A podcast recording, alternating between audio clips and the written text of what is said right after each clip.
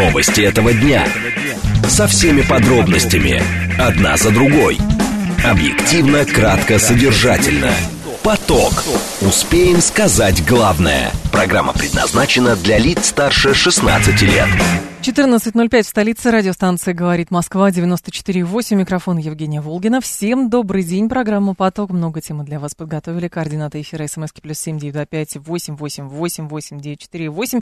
Телеграмм для ваших сообщений «Говорит Москобот». Смотреть можно в YouTube-канале «Говорит Москва». Стрим там начался. По традиции давайте с движения в городе. В движении. 4 балла показывает Яндекс. Движение в городе хорошее. А, хотя есть участки, где тяжело. Например, Садовое кольцо. Будьте внимательны, здесь э, в районе Баррикадной а, улица довольно серьезное затруднение по внутренней стороне. В районе Цветного бульвара там дорожно-транспортное происшествие. И в районе Таганки, здесь, где Николаемская улица. А, так, есть а, затруднения еще по третьему транспортному кольцу в районе улицы 1905, в районе Звенигородского шоссе, прошу прощения, в районе Савеловской эстакады и в районе, в районе внутри, это внутренняя сторона Лефортовского тоннеля, там тоже туго. Так, по МКАДу основные затруднения юг, внешняя сторона, юго-восток, внутренняя сторона и э, участок между Волоколамкой и, э, соответственно, э, Ленинградским э, шоссе. По радиальным магистралям едет все хорошо. Слушать. Думать. Знать. Говорит Москва. 94 и 8 FM. Эм. Поток. Новости этого дня. Итак, белгородский губернатор призвал присоединить Харьков к России. Вячеслав Гладков заявил, что таким образом а, решится проблема обстрелов в регионе. Сенатор а, Шейкин предложил создать в России аналог китайского фаервола. МВД объявила в розыск сенатора США Линдси Грэма. Будем разбираться тут с переводом, с монтажом. Ну, в общем, грандиозный международный скандал вышел. И Пашинян заявил, что не удовлетворен итогами переговоров о разблокировке Лачинского коридора. Иван Тимофеев, наш умный парень, а, генеральный директор Российского совета по международным делам. Поток. Успеем сказать главное. Итак, белгородский губернатор призвал присоединить Харьков к России. Вячеслав Гладков заявил, что это решит э, проблему обстрелов в регионе. С таким заявлением чиновник э, выступил в эфире телеканала «Россия-24». По словам Гладкова, обстрелы резко участились с середины мая после вооруженного рейда. Сначала СВО украинский ДРГ пять раз проникали в Белгородскую область, уточнил э, губернатор. Но здесь э, сегодня тоже Белгородская область испытывает довольно серьезные проблемы, а, находится под очень мощным, как говорили, обстрелом. И возникает, конечно, вопрос, а стоит ли такая задача в перспективе, и самое главное, с политической точки зрения, как рассматривать заявление Гладкова. Это какой-то а, такой отчаянный, же, а, отчаянный призыв о помощи, или что это? Леонид Крутаков с нами, политолог, доцент финансового университета при правительстве. Леонид Викторович, здравствуйте. Да, здравствуйте. Скажите, пожалуйста, вот все-таки э, история с э, заявлениями э, Вячеслава Гладкова. То есть он говорит, э, призывает э, активизироваться федеральный центр или как трактовать его заявление по поводу взятия э, Харькова, который, по его словам, решит э, проблему обстрела Белгородской области? Ну, конечно, это крик о помощи и призыв. Э, конечно, это попытка привлечь к, э, внимание к реальной ситуации. Но я думаю, что это не решение проблем. Вернее, это решение проблемы для Белгородской области, но не для Харьковской, которая тогда она будет обстреливаться, или любая другая, которую мы, как мы сейчас вот Херсонская, часть Херсонской, там Донецкая, Луганская обстреливается же. Ну, поставлена задача, а как? Ну вот отдвините вы границу еще на одну область, значит, будут там другие области обстреливать. Они что, остановятся? Их что-то остановит, заставит изменить позицию свою по отношению к России. Пока не, сме... не будет сменен режим в Киеве, эту проблему Россия не решит. Мы влезли в эту историю, то есть нас втянули в нее. Это была такая, на мой взгляд, украинская ловушка, да, вот. А либо раз пошли в эту историю, надо ее решать до конца, как было заявлено изначально. Знаете, как бы я помню, как наш президент сказал, что он вырос в питерских дворах, и там было правило, если драка неизбежна, бей первым. Мне кажется, что это верное правило. Ну, как раз и Гладков, наверное, это про то, что драка неизбежна, бей первым, потому что на этом фоне, например, губернатор Курской области Роман Старовойт назвал первостепенной задачей для администрации региона продолжать воз, э, возведение фортификационных сооружений. Но чисто политически получается, что призыв э, Гладкова это не окапываться, а идти вперед, а призыв Старовойта давайте все-таки окапываться. Ну, я думаю, что первый как бы призывает действительно к решению проблемы, а второй исходит из того, что сейчас есть реальность и, и боится возможности такого же прорыва, как, например, была вот эта э, группа э, вот, зашла в, Белго... угу. да, в, в Белгородскую. То есть он исходит из факта и реальности. Мы не взяли ни Харьковскую область пока, ни Херсонскую до конца, да и, собственно, и до Киева не дошли. Поэтому угрозы всем приграничным областям с Украиной существуют. Это, это факт. Леонид Викторович, ну вот именно э, как э, политолог как раз вас спрашиваю, здесь э, политически какие задачи стоят перед федеральным центром и как он должен действовать? Потому что, очевидно, совершенно Гладков э, транслирует, скорее всего, ровно те вопросы, которые задают жители этого региона федеральному центру. Потому что там Шебекина постепенно превращается по состоянию, например, э, в то, в который э, там Донецк, например, превращается, да, или какие-то другие города, да, которые да, находятся да, в зоне да. активных боевых действий. Возникает, а что как? Ну, они же не могут привыкнуть к этому, люди. Конечно, ну, к смерти человек не может привыкнуть э, уже лет тысяч тысячи три-четыре, наверное, да, а, вот, поэтому приучить его к смерти – это задача невыполнимая. И, конечно, любой житель ну, или любые люди, находящиеся все время под угрозой обстрела и смерти и расстрелов, они будут, э, безопасность – это ключевой принцип вообще и базовые условия человеческого общества и государства как такового. Поэтому надо обеспечить безопасность, собственно, обеспечить ее можно только лишив вот это вот э, псевдогосударственное образование его нынешней политической, э, как бы, политического содержания. Как это решить? Ну, я думаю, что без взятия Киева и проведения процесса полномасштабного над э, существующей властью и ее как бы установками, uh-huh. это невозможно мне кажется. Я могу ошибаться. Можно, конечно, как бы зафиксировать где-то линию, но это не, не отменит ни обстрелы, ни э, для нынешней Украины война с Россией – это отечественная война. Они ее так воспринимают. Для нас это СВО, для них это война за э, тот, тот политический как бы формат, который возник. То есть это, это война за существование. Они понимают, что либо они, либо их не будет. Но тогда, Леонид Викторович, другой момент.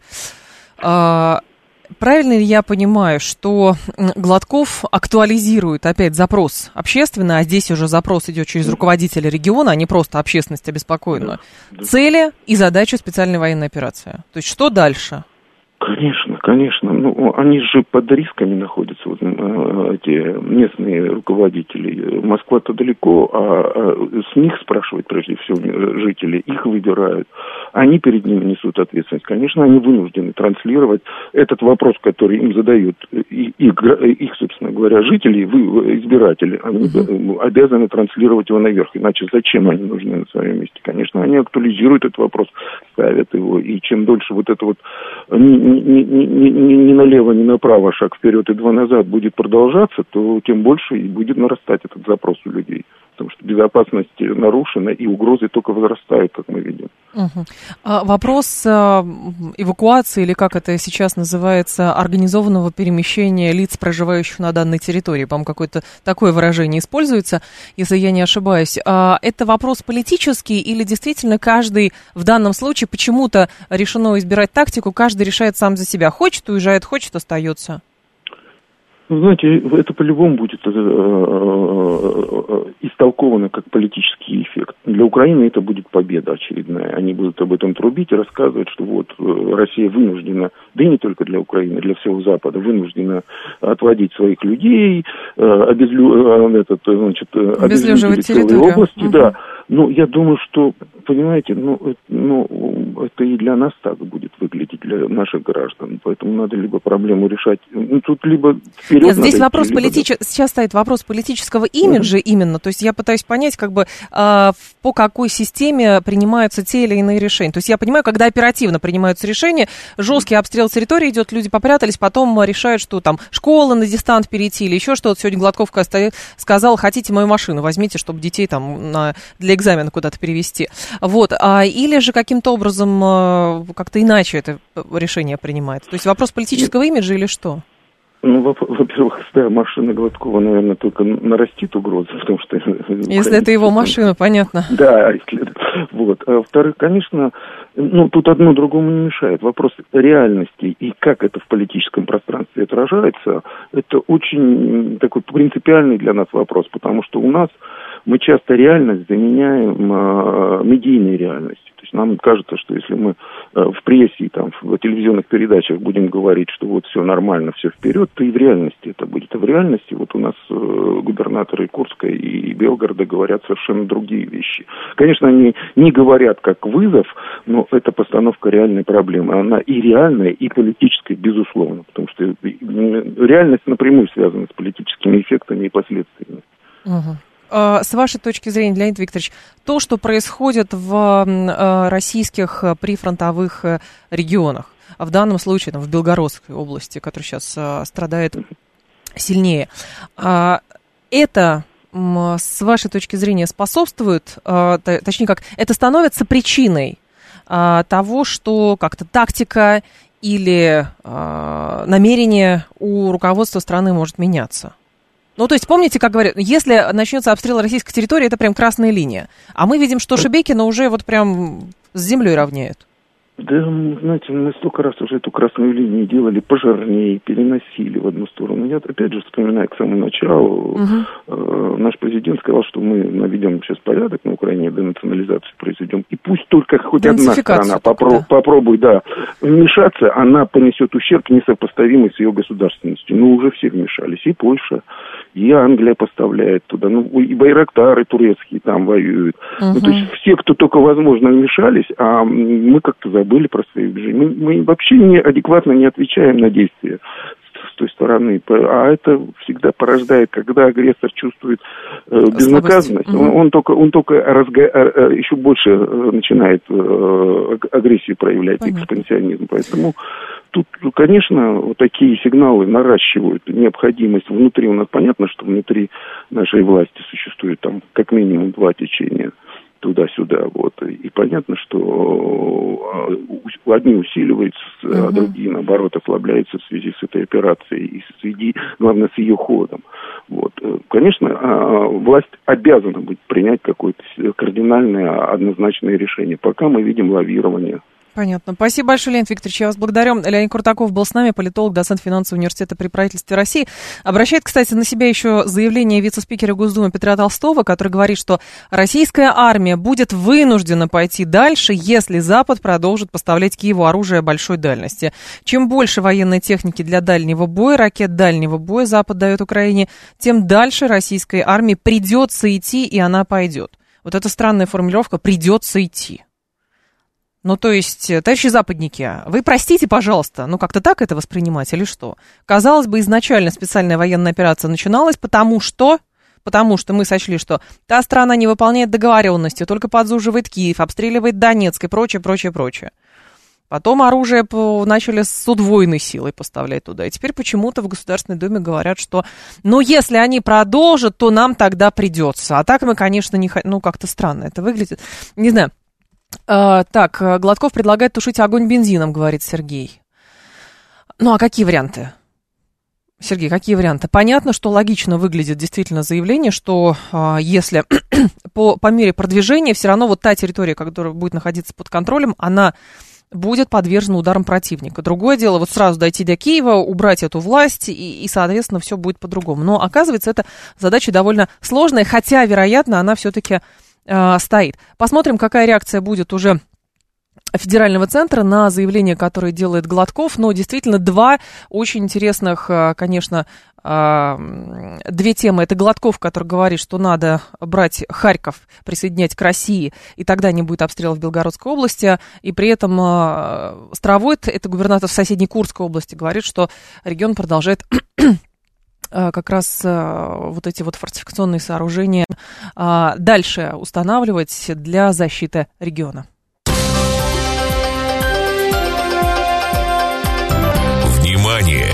Говорит Москва. 94 и 8 FM. Эм. Поток. Успеем сказать главное. Давайте теперь с Линдси Грэмом разбираться. МВД объявила в розыск сенатора США Линдси Грэм. Во-первых, нужно сказать, что, конечно, это грандиозный международный скандал случился. А, ни одно ведомство не применуло а, забыть об этом точнее, не отметится. А именно МВД, в частности, объявила в розыск сенатора США Линдси Грэма. Накануне председателя Следственного комитета еще поручил ведомству возбудить уголовное дело по факту его высказываний, которые сочли русофобскими. А, Рейтер при этом пишет, что это видео с Грэмом было поддельным, где, а, в общем, есть это видео, его много, можете перевести, можете первоначальный посмотреть источник, который все-таки решили, что он, это какая-то бездарная склейка, которую сделали в Киеве. При этом э, в Штатах сказали, что это российская пропаганда, хотя ролик сделали, в общем, в Киеве. Очень странная история. Но смысл был в том, что Грэму э, как раз э, вот этот диалог был, такая сцена, что, значит, там, русские умирают, это лучшее вложение американских денег. Ну, как-то так это было сказано. Хотя теперь Рейтер, в частности, пишет, что дело было не так, дело было иначе. Теперь вы свободны, ответил Зеленский во время встречи, и мы будем. А Грэм ответил, а русские умирают. А Зеленский добавил, да, но они пришли на нашу территорию, мы не воюем на их территории. Вот так, э, говорит э, Зеленский. Это я по Рейтеру читаю. Игорь Ковалев с нами, первый замдекана факультета мировой экономики, мировой а, политики Высшей школы экономики. Игорь Георгиевич, здравствуйте. Добрый день. Скажите, пожалуйста, ну, очевидно, совершенно скандал международного масштаба, и возникает вопрос, а что даст такой ответ в виде уголовного преследования? Вот как это вообще понимать? Ну, как я это понимаю, это сигнал того, что Россия, в общем-то, не приемлет русофобию, не приемлет э, крайне негативного отношения угу. к нашей стране и, соответственно, заявляет это, э, этому решительный протест. Ну, к сожалению, нет конкретных э, как бы, упоминаний, да, за что преследуется данный сенатор, но то, что он, э, как, кстати, большинство американской политической элиты настроены к России, мягко говоря, враждебно, да. являются русофобами, это, в общем-то, совершенно очевидно и мне представляется, что это вот ну, такой сигнал, э, демонстрирующий то, что Россия не собирается мириться с таким отношением к себе. А какие варианты реакции еще возможны? Ну, с учетом того, что теперь, говорят, видео намеренно так смонтировали, а на самом деле он говорил другое. Хотя, казалось бы, вот по правилам, если человек хочет, чтобы его правильно поняли, нужно четче изъясняться. А так, по факту, что считать вложением? По факту там есть, э, значит, э, что именно успешное по Грэму э, вложение американских денег. По факту все равно все это приводит к тому, что гибнут русские, не только русские, но и украинцы. Да, совершенно верно, ведь ни для кого не секрет, что именно за счет американской и вообще западной помощи, где Соединенные Штаты играют главную mm-hmm. роль, да, Украина противостоит России, да, и еще Э, воюет, да, то есть это действительно ведет э, к жертвам а, с обеих сторон, что ужасно и непоправимо, но а, в данном случае нас в первую очередь, конечно, волнуют жертвы со стороны э, России, российской армии.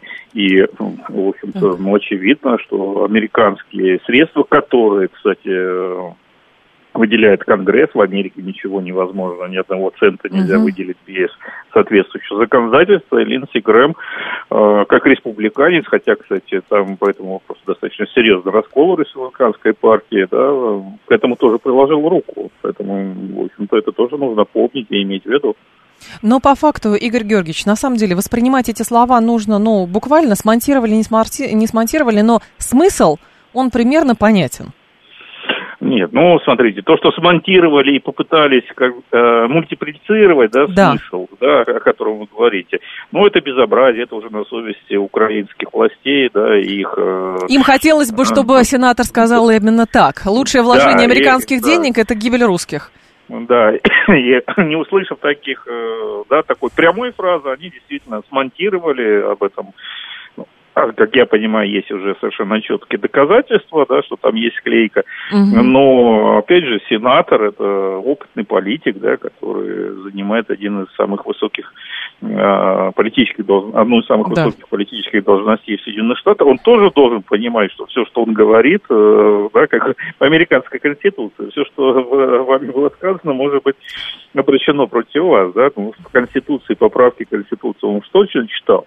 Поэтому его высказывания тоже должны быть, были быть более аккуратными, опять же, если он хотел избежать либо не а, хотел. Может быть, скорее всего, да. Не хотел. хотел наоборот на этом а, получить Усилить. дополнительные политические очки, учитывая вот такой общий антироссийский тренд, который сейчас есть на Западе. Понятно. Спасибо большое, Игорь Георгиевич. Я вас благодарю. Игорь Ковалев был с нами, первый замдекана факультета мировой экономики, мировой политики Высшей школы экономики. 7373948, телефон прямого эфира. Давайте с вами эту тему обсудим. По поводу Линдси Грэма. Тут, конечно, а, значит, сейчас заявление Марии Захарова, она предложила сенатору Грэму объяснить свои слова об удачной трате денег. А, значит, эм, так, выступить с разъяснениями, что на самом деле он имел в виду, когда заявил, что США еще никогда не тратили деньги так удачно, поскольку в результате этих трат умирают русские. Вот, объяснение. Так, может быть, и своим э, изначально, ну, американский сенатор, давайте вот так. Американский сенатор приехал не в Москву, американский сенатор приехал в Киев. Американский сенатор говорил не с президентом России, американский сенатор говорил с президентом Украины. Американский сенатор улыбался, говоря о том, что, значит, э, какие там слова были, сейчас я вам цитату прямую приведу, сейчас, секунду.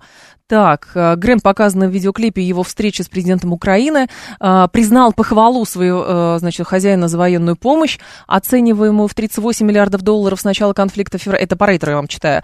Он назвал эту помощь лучшими деньгами, которые мы когда-либо тратили.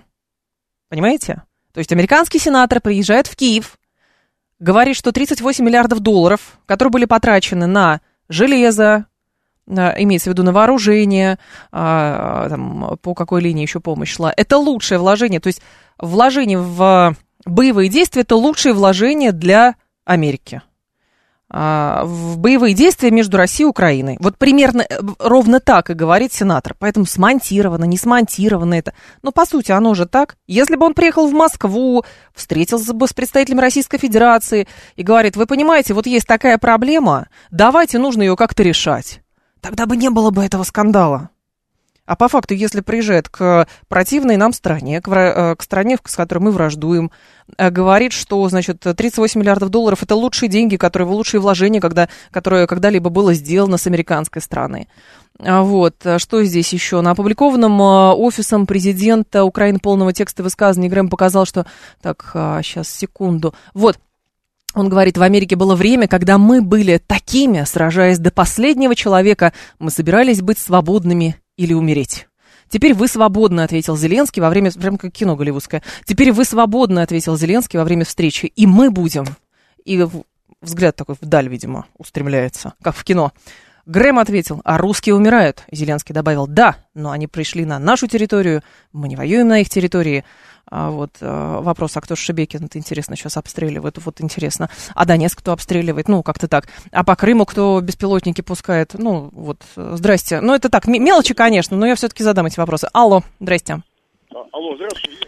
Вот по поводу сенатора. Давайте. Он, он, я считаю, что, конечно, он недоумок какой-то, но дело-то вот что. А почему наши не возбудить уголовное дело против лидеров Европы и Америки, которые поставляют, то, что подтверждает сенатор, Э, оружие, которое убивает наших людей. Но вы понимаете, вот торговля оружием не, не возбраняется в мире, вот так я вам скажу. Не, но это, а это разве не преступление, как вы считаете? Ну они же, они же это оружие в долг дают, они же там не, деньги вы, за него вы, хотят. Я вас... Нет, секунду, подождите. Вы меня спрашиваете, почему нет? Во-первых, что это даст? Возбудить это уголовное дело. Ну, что это даст? Понимаете, вот даже здесь сейчас понятно, что это реакция Российской Федерации на. Вот. Другое дело, что там а, с Европой тоже было очень много вот этих ухищрений, схем, которые как бы по законодательству а, не противоречат а, значит, тому, что враждующей, воюющей стране поставляется оружие. Вот, там это все там поставляет третьей страны, куда третья страна пошлет это оружие, непонятно. А, вот. Считаем ли мы это преступлением? Я думаю, что считаем, конечно. Но по факту, если на Байдена завести уголовное, что будет? Вот сейчас на сенатора завели уголовное дело. То есть кто-то говорит, ну, сенатор сказал, он мразно. Нет, товарищи, ту сторону надо понимать буквально. Это у нас, понимаете, вот мы не воюем, у нас специальная военная операция, но мы открыты переговорам, мы там надеемся, мы дорогим партнерам разрешаем бизнес здесь вести или деньги увести с собой. Мы доверяем нашим дорогим партнерам и все-таки надеемся на условия переговора, а вот зерновой сделки, аммиак-про, пожалуйста. Та страна четко сказала, вложение 40 миллиардов долларов в а, бойню на Украине – это лучшее вложение а, значит, э, для Соединенных Штатов Америки. Ну вот, пожалуйста. Новости этого дня.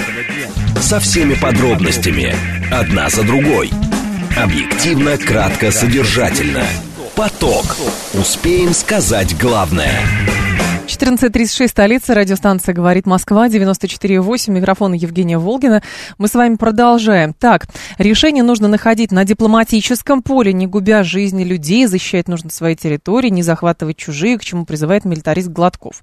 Гладков а, губернатор Белгородской области, у нас так две темы с вами с, совместные получились, слитные, он озадачен тем, как бы снизить риски для людей на собственной, на территории, которой он управляет.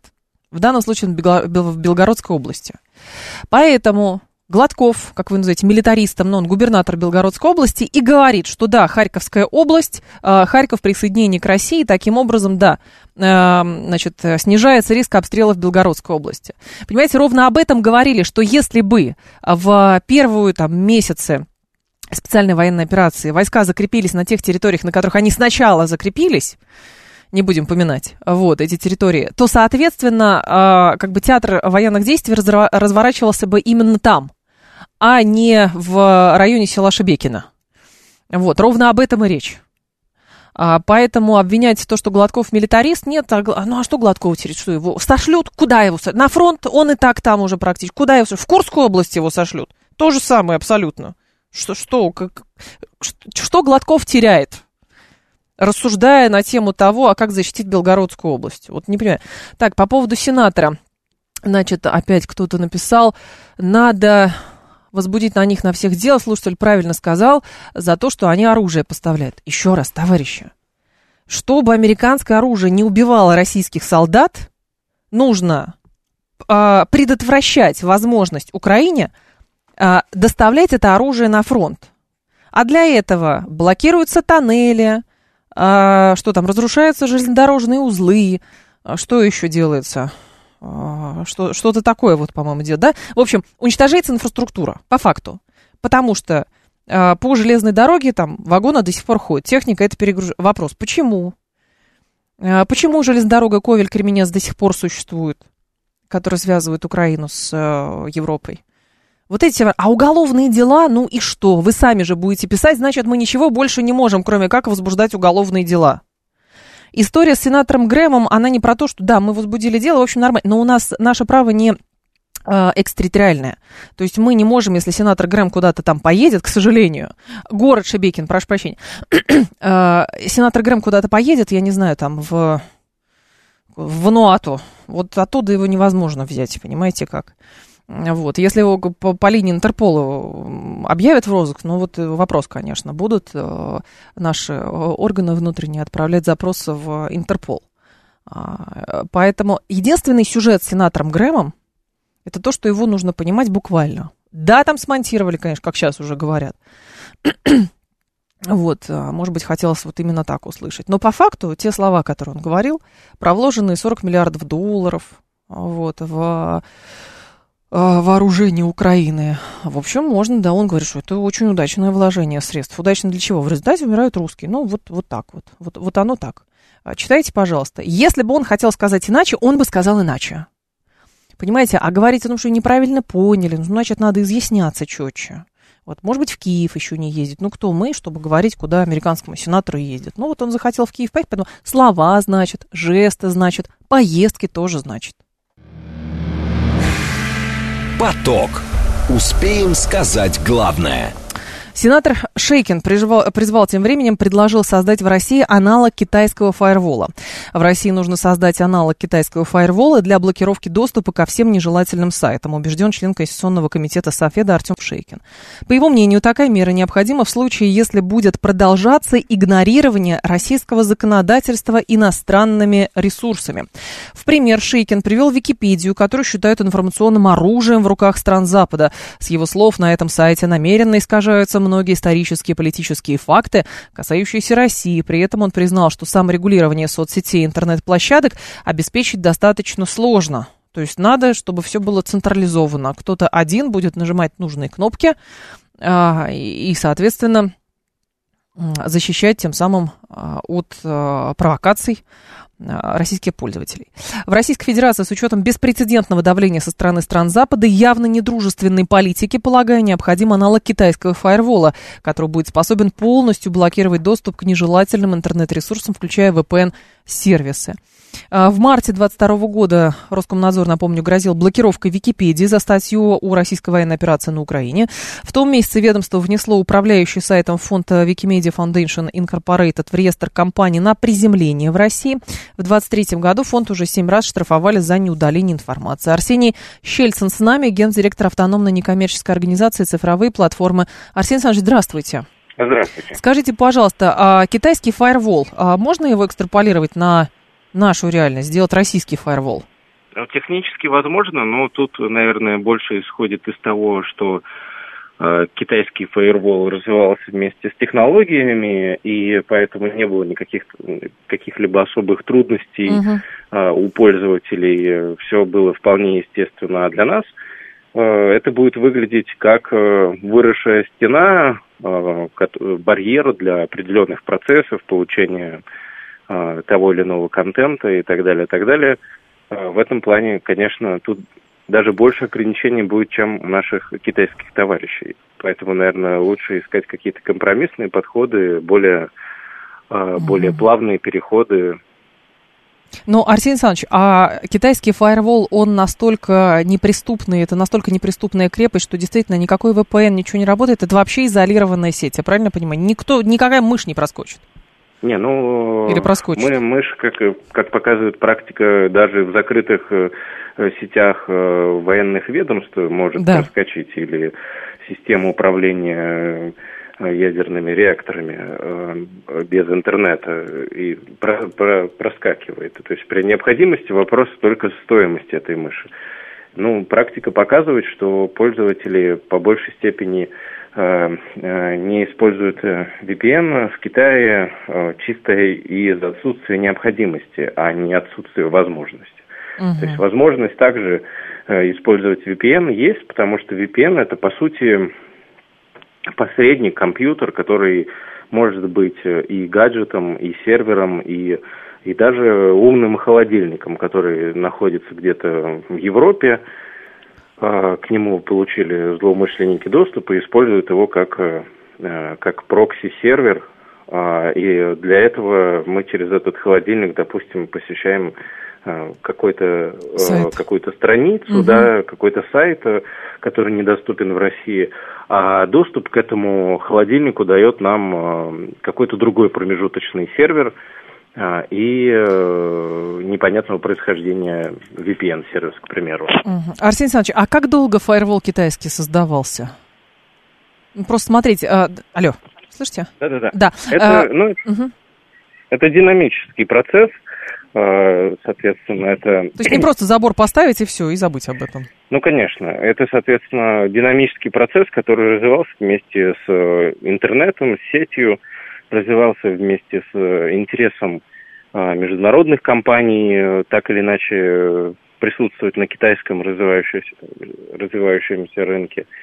И э, вот, вот так взять за один присест, конечно, это невозможно повторить практику Китая. Uh-huh. Даже если бы у нас было достаточное количество ресурсов, это очень динамичная структура, которую придется постоянно менять и это новые-новые-новые траты. Арсений Александрович, но с другой стороны, я правильно понимаю, что все равно, если вдруг политическое решение будет принято, что там, не знаю, а, YouTube нам не нужен, Википедия нам не нужна и прочее, нам даже фаервол выстраивать не надо. То есть, насколько я понимаю, у государства есть возможности там а, что-то заблокировать немедленно.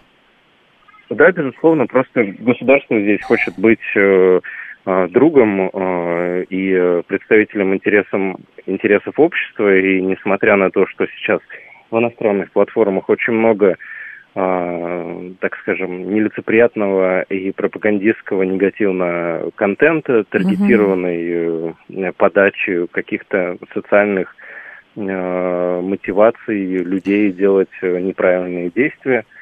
Uh, несмотря на все это, все равно там есть какие-то элементы позитивного, полезного, социального, образовательного, развлекательного, Э, рабочего контента, который э, влияет на эффективность работы наших граждан, на их, соответственно, благополучие угу. социальное, экономическое и так далее.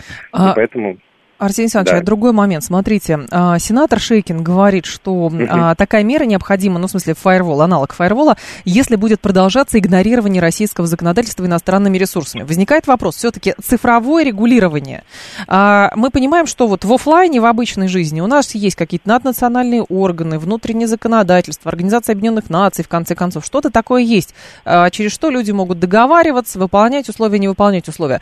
А я правильно понимаю, что пока не выстроена какой-то аналог цифровой, поэтому а, страны, одна страна может и, соответственно, давит на другую, другая не может сопротивляться, но вместо, не может договориться, и тогда решает просто заблокировать у себя этот ресурс. Вот пока это работает так.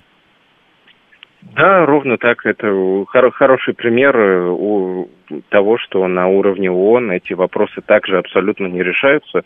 И, допустим, Европа, борясь с американскими технологиями, э, трансграничными, э, соответственно, цифровыми платформами, которые так или иначе загруш... Э, нарушают региональное законодательство, Европа вынуждена самостоятельно решать эти вопросы. Угу. Однако, опять же, без воздействия ООН во многих вопросах такие прецеденты становятся системными, и мы получаем новые возможности э, снятия барьеров монопольных э, и снятия как, какого-то недобросовестного и неконкурентного э, поведения э, со стороны платформ для всего мира, но это идет очень медленно. То есть на уровне. ООН такого действительно нет, и, собственно, Э, то, что мы сейчас видим, э, эти проблемы также обсуждались и относительно Великобритании, относительно выборов э, в Америке угу. и так далее, так далее, но а вот и ныне там, к сожалению. Арсений Александрович, а есть ли проблема понимания, как работает иностран... как работают иностранные ресурсы, чтобы понимать, как можно без блокировки на это воздействовать? Ну, то есть у нас, насколько я поняла а, логику наших законодателей, есть идея, Википедия не слушается, поэтому давайте мы ее заблокируем или сделаем свою, свой аналог, чтобы он был э, как это, вертикально интегрированной структурой какой-то. То есть один человек, видимо, имеет одну кнопку и какое-то лицензированное право значит, э, исправлять эти статьи. Я правильно понимаю, что у нас не совсем еще понимает, как, это, как работает YouTube, как работает Википедия, почему сложно создать эти аналоги? Я э, думаю, что два момента. Первое, угу. те, те технические и предприниматели, которые организовывают подобные ресурсы, они прекрасно понимают, как работают те или иные ресурсы. Э, так скажем, э, те люди, которые хотят создать аналог подобных ресурсов, не всегда понимают, как они работают, uh-huh. и зачастую они целятся в технологическую составляющую, то есть конкретно программы, софт, какие возможности, нагрузки, но при этом они упускают э, процесс э, э, коммуникационный, то есть сами бизнес-процессы этих предприятий, как собираются эксперты, как они мотивируются, почему эти эксперты тратят огромное количество времени, не получая никакого вознаграждения, почему они пишут такие-то, такие-то статьи качественно, а такие-то, такие-то некачественно. некачественно. То есть угу. То есть э, э, вот эти аспекты, чтобы их осознать, это нужно быть Э, ну, да, это нужно, по сути, самостоятельно понимать, как, как это работает. Такие люди у нас есть и э, проектируют новые цифровые платформы, в том числе для Запада. И, мне кажется, для замены э, западных ресурсов мы должны делать не хорошую копию подобия, а мы должны целиться гораздо выше. И поэтому наши бизнес-модели должны быть гораздо эффективнее э, для того, чтобы как минимум наши граждане были довольны новыми результатами. А Понятно. как максимум эти продукты могли бы, соответственно, и, так скажем, в новом мире заменить. Экспортировать. Да. Спасибо большое, Арсений Александрович. Благодарю вас. Арсений Щельцин был с нами, гендиректор автономной некоммерческой организации «Цифровые платформы». Одна проблема. Мы не китайцы, наш фаервол будет типа стены Трампа на границе Мексики. Вроде есть, но ходят через нее как хотят. Но это примерно как с Телеграмом было. Помните, когда блокировали Телеграм, но все равно все им пользовались. И вот Дмитрий Сергеевич Песков, например, тоже отвечал на сообщения как раз в Телеграме. Ну, кто-то ICQ попытался вспомнить, а потом... Ну, то есть а, у нас считалось почему-то, что если Телеграм заблокирован, значит, он запрещен. Нет. А, именно тогда у нас появилась с вами задача все-таки понимать, что если заблокировано, не значит э, запрещено. Вот. Хотя, с другой стороны, у нас и Инстаграм с Фейсбуком запрещенные социальные сети, но при этом законодатели говорили, что все-таки вас наказывать не будут за то, что вы пользуетесь там, значит, э, туда умудряетесь каким-то образом заходить, не будем говорить каким. Вот. А, поэтому, ну, все вот, вот оно так по-разному немножечко. Нужно сделать выдвижение инициатив для... Так, это не то. А, как бы то ни было, китайский фаервол – это штучный товар, существует, собственно, в Китае, вроде еще какое-то подобие в Северной Корее. Мне, как пользователю, такое чудо инженерной мысли не нужно. Тот же YouTube, наши помешанные на политике люди в нем видят только политику. Я же живу многогранную платформу, вижу с богатым ассортиментом контента, где есть все, от трех котов до гайдов, как починить свой сарай на даче. Совершенно верно, Виталий, совершенно верно важно. Даже проводилось какое-то исследование, которое показало именно все-таки долю вот этих вот э, статей, которые политизированных так называемых статей в той же самой Википедии, это несравнимо, конечно, меньше, нежели просто какая-то справочная информация. Но так как это существенный очень момент, то, соответственно, для политиков важно, ну, сначала отметиться или поискать варианты, а как защитить государство родное, которым душа болит. Ну, опять же, те же американцы, а, понимаете, они э, считают, что угроза национальной безопасности это ТикТок китайский. Вот прям угроза. Поэтому там поштатно сейчас собираются этот ТикТок запрещать, там, с 20 какого-то 4 или 5 года. Поэтому, знаете, кому-то смех вот, а, а кому-то слезы и политическое э, давление через Википедию, Ютуб, ТикТок, Фейсбук, Инстаграм, там и еще какие-то социальные сети. Внимание! Говорит Москва. 94 и 8 FM. Эм. Поток. Успеем сказать главное – Пашинян заявил, что не удовлетворен итогами переговоров о разблокировке Лачинского коридора. Президент Армении, он не президент, он премьер-министр, конечно, почему президент вдруг написано, а, заявил, что не удовлетворен итогами переговоров о разблокировке Лачинского коридора. Об этом со ссылкой на заявление политиков в парламенте сообщает ТАСС. Речь идет о переговорах, которые состоялись в Москве 25 а, мая. Отмечу, что одна из тем обсуждений была связана со сложившейся в Нагорном Карабахе гуманитарной ситуацией и незаконной блокадой Лачинского коридора. Мы обсуждали эту тему с нашими коллегами из России, не могу сказать, что результаты этой дискуссии удовлетворены. Станислав Причин с нами, кандидат исторических наук, старший научный сотрудник Центра постсоветских исследований Института мировой экономики, международных отношений имени Примакова. Станислав Александрович, здравствуйте. Здравствуйте. Скажите, пожалуйста, а как объяснить позицию Пашиняна вот за последние несколько дней? Ну, на самом деле здесь э, фундаментально идут изменения во внешней политике Армении. Если мы посмотрим последние несколько месяцев это прям отчетливо видно, что идет прям такое э, перепозиционирование себя на международной арене. Армения э, ищет возможность переключения на такой более прозападный курс э, под предлогом того, что э, помощь и поддержка России недостаточно для того, чтобы э, Армении, проигравшей во Второй Карабахской войне, обеспечить э, то тот же статус-кво, защитить его, да, и обеспечить интересы Армении. А что предлагает вот Евросоюз, чего не предлагает Российская Федерация? Мне так кажется, на самом деле, что Пашинян давно избрал вот эту тактику, дезавуировать полностью роль России и а, при первой же возможности говорить, что русские ничего не могут. Ну, как-то так, для него лично.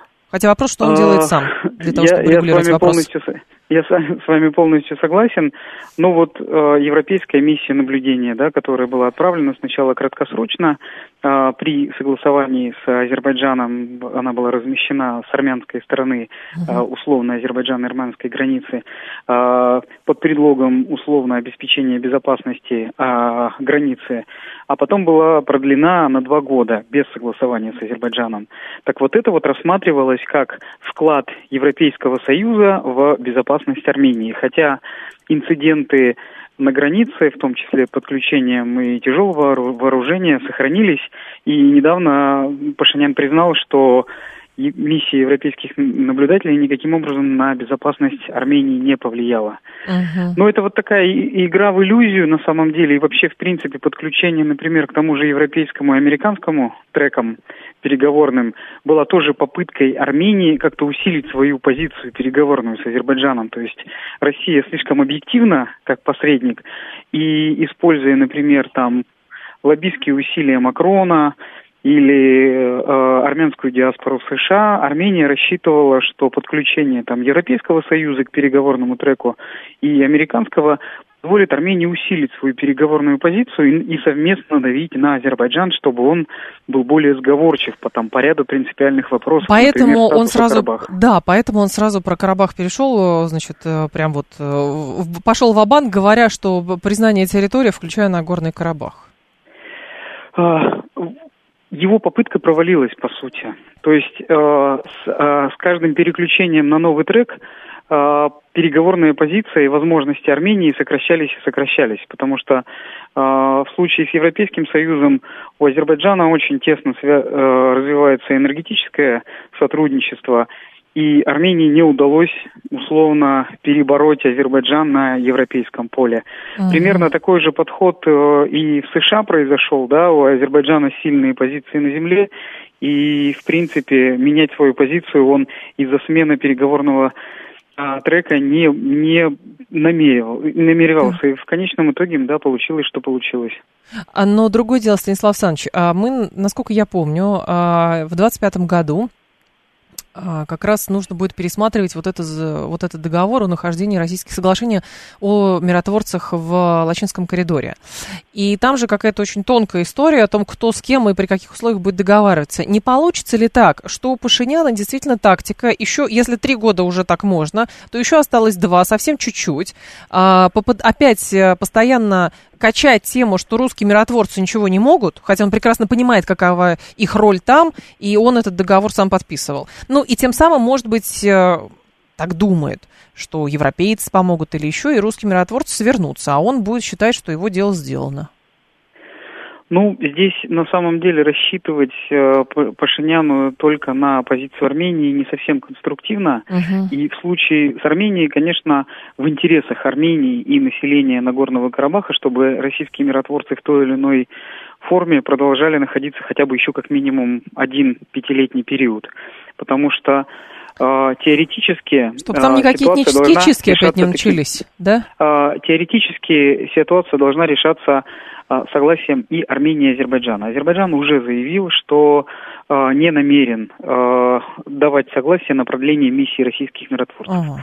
Ага, в таких условиях у, за Арменией остается возможность это сделать, если, ну, грубо говоря, Армения соглашается с территориальной целостностью, но под предлогом обеспечения безопасности населения Нагорного Карабаха пытается в конструктивном ключе в российском треке найти возможность для того, чтобы договориться с Азербайджаном о сохранении там полицейской миссии российской, да, которая позволит а, более безболезненно и обеспечить интеграцию населения Нагорного Карабаха в Азербайджан. То есть, если бы такая задача стояла, теоретически угу. есть возможность. Но мы видим, что Пашинян до поездки в Москву говорит о выходе из УДКБ. Во, да. время, во время саммита включается в споры, и Публичные даже перепалки. во время присутствия да, Владимира Путина начинает говорить о том, что ему ничего не известно, о том, что э, российские пограничники должны обеспечивать безопасность э,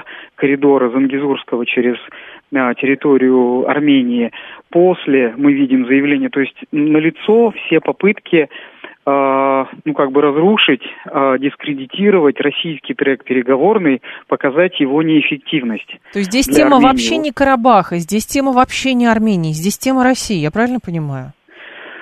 Да, да, для, для Никола Пашиняна, скорее всего, да, это попытка, да, с таким образом показать э, своему избирателю, что Россия не выполняет свои обязательства перед Арменией, и, соответственно, у него появляется право э, развернуть страну в сторону более тесного сотрудничества с э, европейцами. странами. Понятно. Спасибо большое, Станислав Александрович. Я вас благодарю. Станислав Притчин был с нами кандидат исторических наук, старший научный сотрудник Центра постсоветских исследований Института мировой экономики и международных отношений имени Примакова. А, давайте новости послушаем, потом э, умные парни.